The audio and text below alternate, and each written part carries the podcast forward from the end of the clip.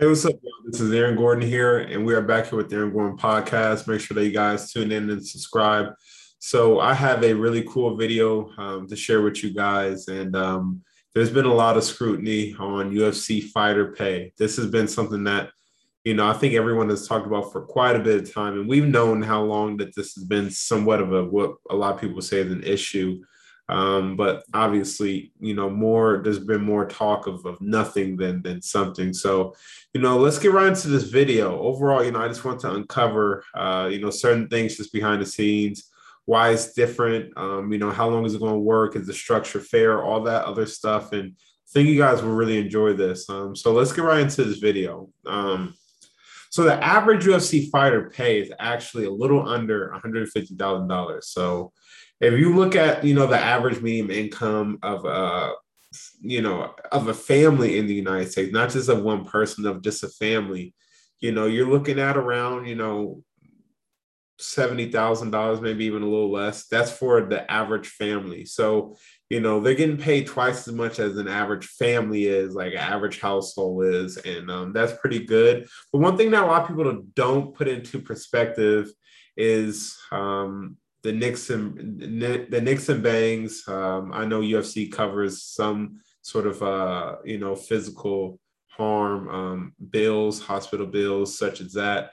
But you know, there's still bills that you have to pay for you know certain things like that. Um, there's things that you have to pay for in terms of the training the coaches you have to pay for you know your meals because you have to eat really good to be ufc fighter. That's one thing i think people don't necessarily understand is, is they think people just eat good for like two weeks before the fight. No like to be a ufc fighter you have to eat pretty much a real meal prep for quite a bit of time. Yes it doesn't have to be that expensive but the top level for the, the top level fighters are they're eating pretty good you know pretty much all year round. So you definitely want to spend good money on you know what's going in your body. So you know all that stuff when it rounds out um, and if you don't have like the biggest hugest house i mean if you even just have like a decent sized house or maybe an apartment that's somewhat nice you know you can see how 150000 for a superstar on top of that cannot be like that much.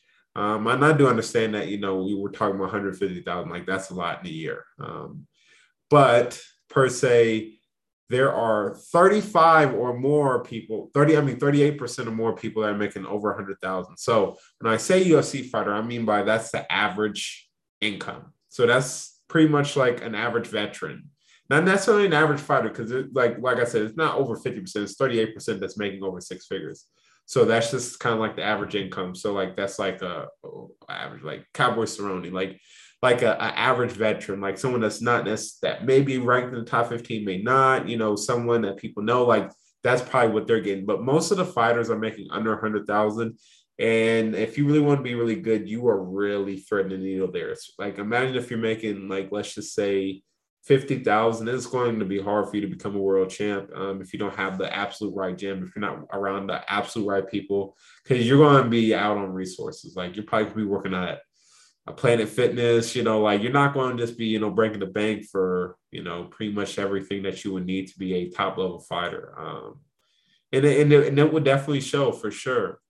Um, so the low end fighters are, you know, the low end fighters, their fights are normally, they're probably going to make like ten to thirty thousand dollars. Um, the mid level fighters are somewhere around eighty to two hundred fifty thousand dollars. So those are like the prelims the prelims, early prelims, those are probably like you know the sixty to, to thirty thousand uh, dollars. The main card, like the first, second, maybe even third, possibly fourth, depending on whether it's fight night or or, or like a pay per view. Those fights are normally like eighty to two hundred fifty thousand, and obviously like championship level fights. Um, you know, you know, main card. Um, you know, I mean, not the main card, but like the the main event the co-main, depending on what night it is. I mean, they're making 500,000 plus. And then obviously, you know, you have like the mega fights that are going to be three, you know, you're going to make three, four million, like the McGregor versus Khabib or Jon Jones versus Cormier. Like they're, they're making millions. So that's the whole, like, that's a whole number. Like people look at that and say, okay, they're getting paid good, but that's like, that's such a small percentage. Like that is such a small percentage. Um, So um, they also have a UFC uh, Venum deal with uh, like Monster and Venum. So like it's uh, you know you're getting if you win and like like I said, the UFC is predicated on if you have a fight of the night or if you win. That's one thing that a lot of other companies uh, don't necessarily push for, you know, towards Dana White always has pushed like how interesting was your fight? How interesting are you as a fighter?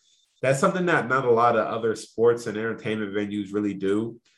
You, really get judged on how much you entertain, like how good was the fight, how much blood was there. Um, like that type of stuff like draws so much energy to the crowd. So I mean, I guess it's, it's very different. If you look at a sport like football, you know, they're not giving someone you know, more money just because they can catch with one hand. Like, um, you know, just just because Odell Beckham caught it with one hand, um, that doesn't necessarily mean he's going to get paid more. And I'm just using that as a figure because I know he's really good, but that doesn't mean that he's better than someone who catches the ball every single time with two hands. That that's just a simple analogy. Um, but you know, it, it does for a promotion like that. So fights are something that you know people watch solely for entertainment, not necessarily because one thing about fights that are a lot different than per se sports is like when you go into a basketball game, you pretty much know the lineup. You pretty much know, you know, the plays, how they play the style. Um, going into every single game, you know, kind of what's going to happen, and then whoever executes the best does. And then you kind of already have like 90% of the people, especially if it's a home game, to cheer for one team, 10 another. Like everything is pretty much like going in. It's like, um, how should I say, like it's pretty like you could tell, like you could see four, like it's kind of like deja vu, and then whatever happens at the end is whatever happens, and that's how we judge. A fight is different because you don't know if it can end in 10 seconds, you don't know if it could be a five round, you don't know if you don't know what can happen. You someone could get injured. So the the build up into the entertainment aspect is much bigger than basketball or football because you kind of know like there's a time limit. You have to play through the time limit. Um, in fighting, I mean, yeah, there's a time limit technically, but it's really whoever wins in that time limit or whoever gets knocked out, whoever gets stopped, whoever gets like it's it's such a different, it's such a different battle. Like I don't think people really give give you know MMA fighters that much credit because it's like boxing in the same you know same sense. So the endorsement deals that people are getting um, are, I should say, if you get a lot or if you get one huge one, I mean, I would guess that would take anywhere a year from twelve to forty thousand dollars. So, you know, that's pretty good, um, especially if you get free gear and you know whatever else if they're sponsored by. You know, they can't be sponsored by any other shoe products, so that's pretty tough in general because they are signed with Reebok. So that probably hurt them a lot more than they probably think. Now, why is it different than boxing? A lot of people ask me this all the time. What is the difference between MMA and boxing? Why does MMA seem to have more of a hold on their fighters? Why is that more? Why are there more leagues per se? Why is it be- better put together? Why is there a better ranking system? Why is things less corrupt? Why is there normally only like one or two belts that people even talk about? And that's because it is what it is. It's more of a corporation. Everything is more organized, or everything is more of a plan. When you start talking about MMA, um, MMA is not a it's not something that a lot of people talk a lot about, but it's definitely better put together than boxing. I think the organization is doing an incredible job of putting people where they're supposed to be. Um, and the and the the fighters normally have have a sort a sort of goal that they want to go to. So everyone knows that the UFC is like the NFL or the NBA of their their prospective sport. Now it's not as dominant as those uh, leagues are, but you know everyone knows the number one. It's really no debate but it's not as much number one as the NFL is to any other football league. Um, it's not as number one to the NBA as every other basketball league, even though there are some really good basketball leagues outside of the NBA. Um, I would say it definitely does have competition, and it's things that are rising and things that are falling too as well. Um, and I think that when it comes to that, they take care of every single fighter, and in you know the UFC, the UFC is very different than boxing because you'll see on the card where there are people that are literally fighting on the same card as Floyd Mayweather for like eight hundred dollars. Like that would never happen on a McGregor card. That would never happen on a Jon Jones card. Um, you know, they kind of share the profits. Every single fighter shares. So they try to take care of the profits. So once you get into the UFC, you're pretty much going to be set. There are people who literally fight, you know, in the prelims of a literally like a world championship fight. Uh, you know, a Gervonta Davis fight, Tank Davis, and they're literally fighting for, you know, ten thousand dollars like the same night, like literally like hours before. Like that normally would never happen um, per se. That would never happen per se. How should I put this? That would never happen in any sort of MMA event, especially not the UFC. Why is it different than mega corporations in terms of money? So, like I said, they have they don't have necessarily a cap, but what they do is they try to pay everyone for their structure. And the difference is, is people can only fight one year. The difference between mega corporation why they make so much more is because NBA games are happening each and every day. Like I don't think people realize how much bigger, you know, MLB, NBA, NFL is in the UFC. That's why they make more money because they have events every single day. Um, there's 82 games per team. Imagine if Conor McGregor fought 82 times. Like he would ha- he would be like a billionaire now. Like if he fought 82 times a year, he'd be a billionaire. Like not a millionaire, like a billionaire. But he's only allowed to fight because that that's just it's fighting, you know, it's harsh on your body. I mean, but if you're able to fight as many times as NBA players are able to play a game, you would see why the money is spread out that way. So that's another reason why it's so much different.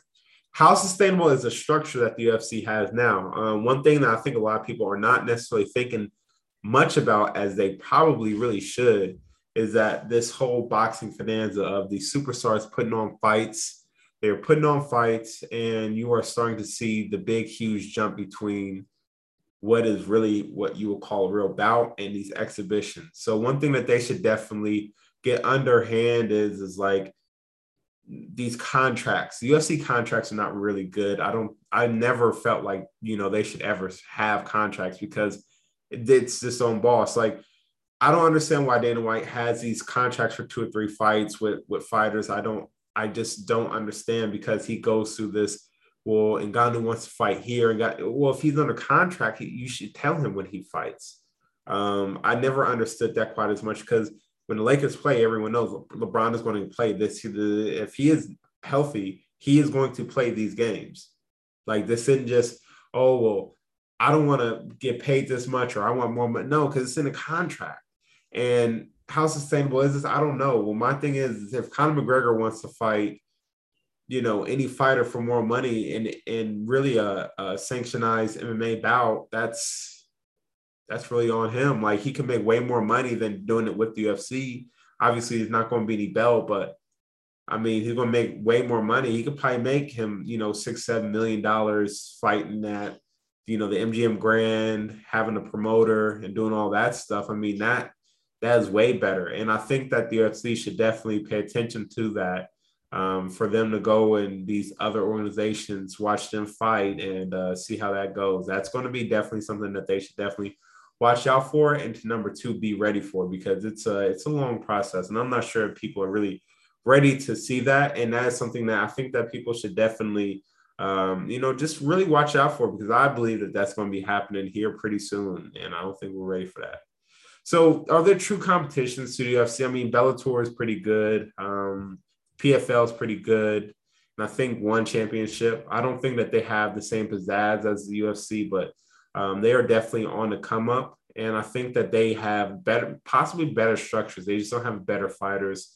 Um, the UFC structure is really good. Um, you know, they're able to have a sort of aura about them, and they've done really good overall. I mean, I can not. I mean, there's one fight I can never get out of my head, and that was the Rampage Jackson versus Jon Jones fight.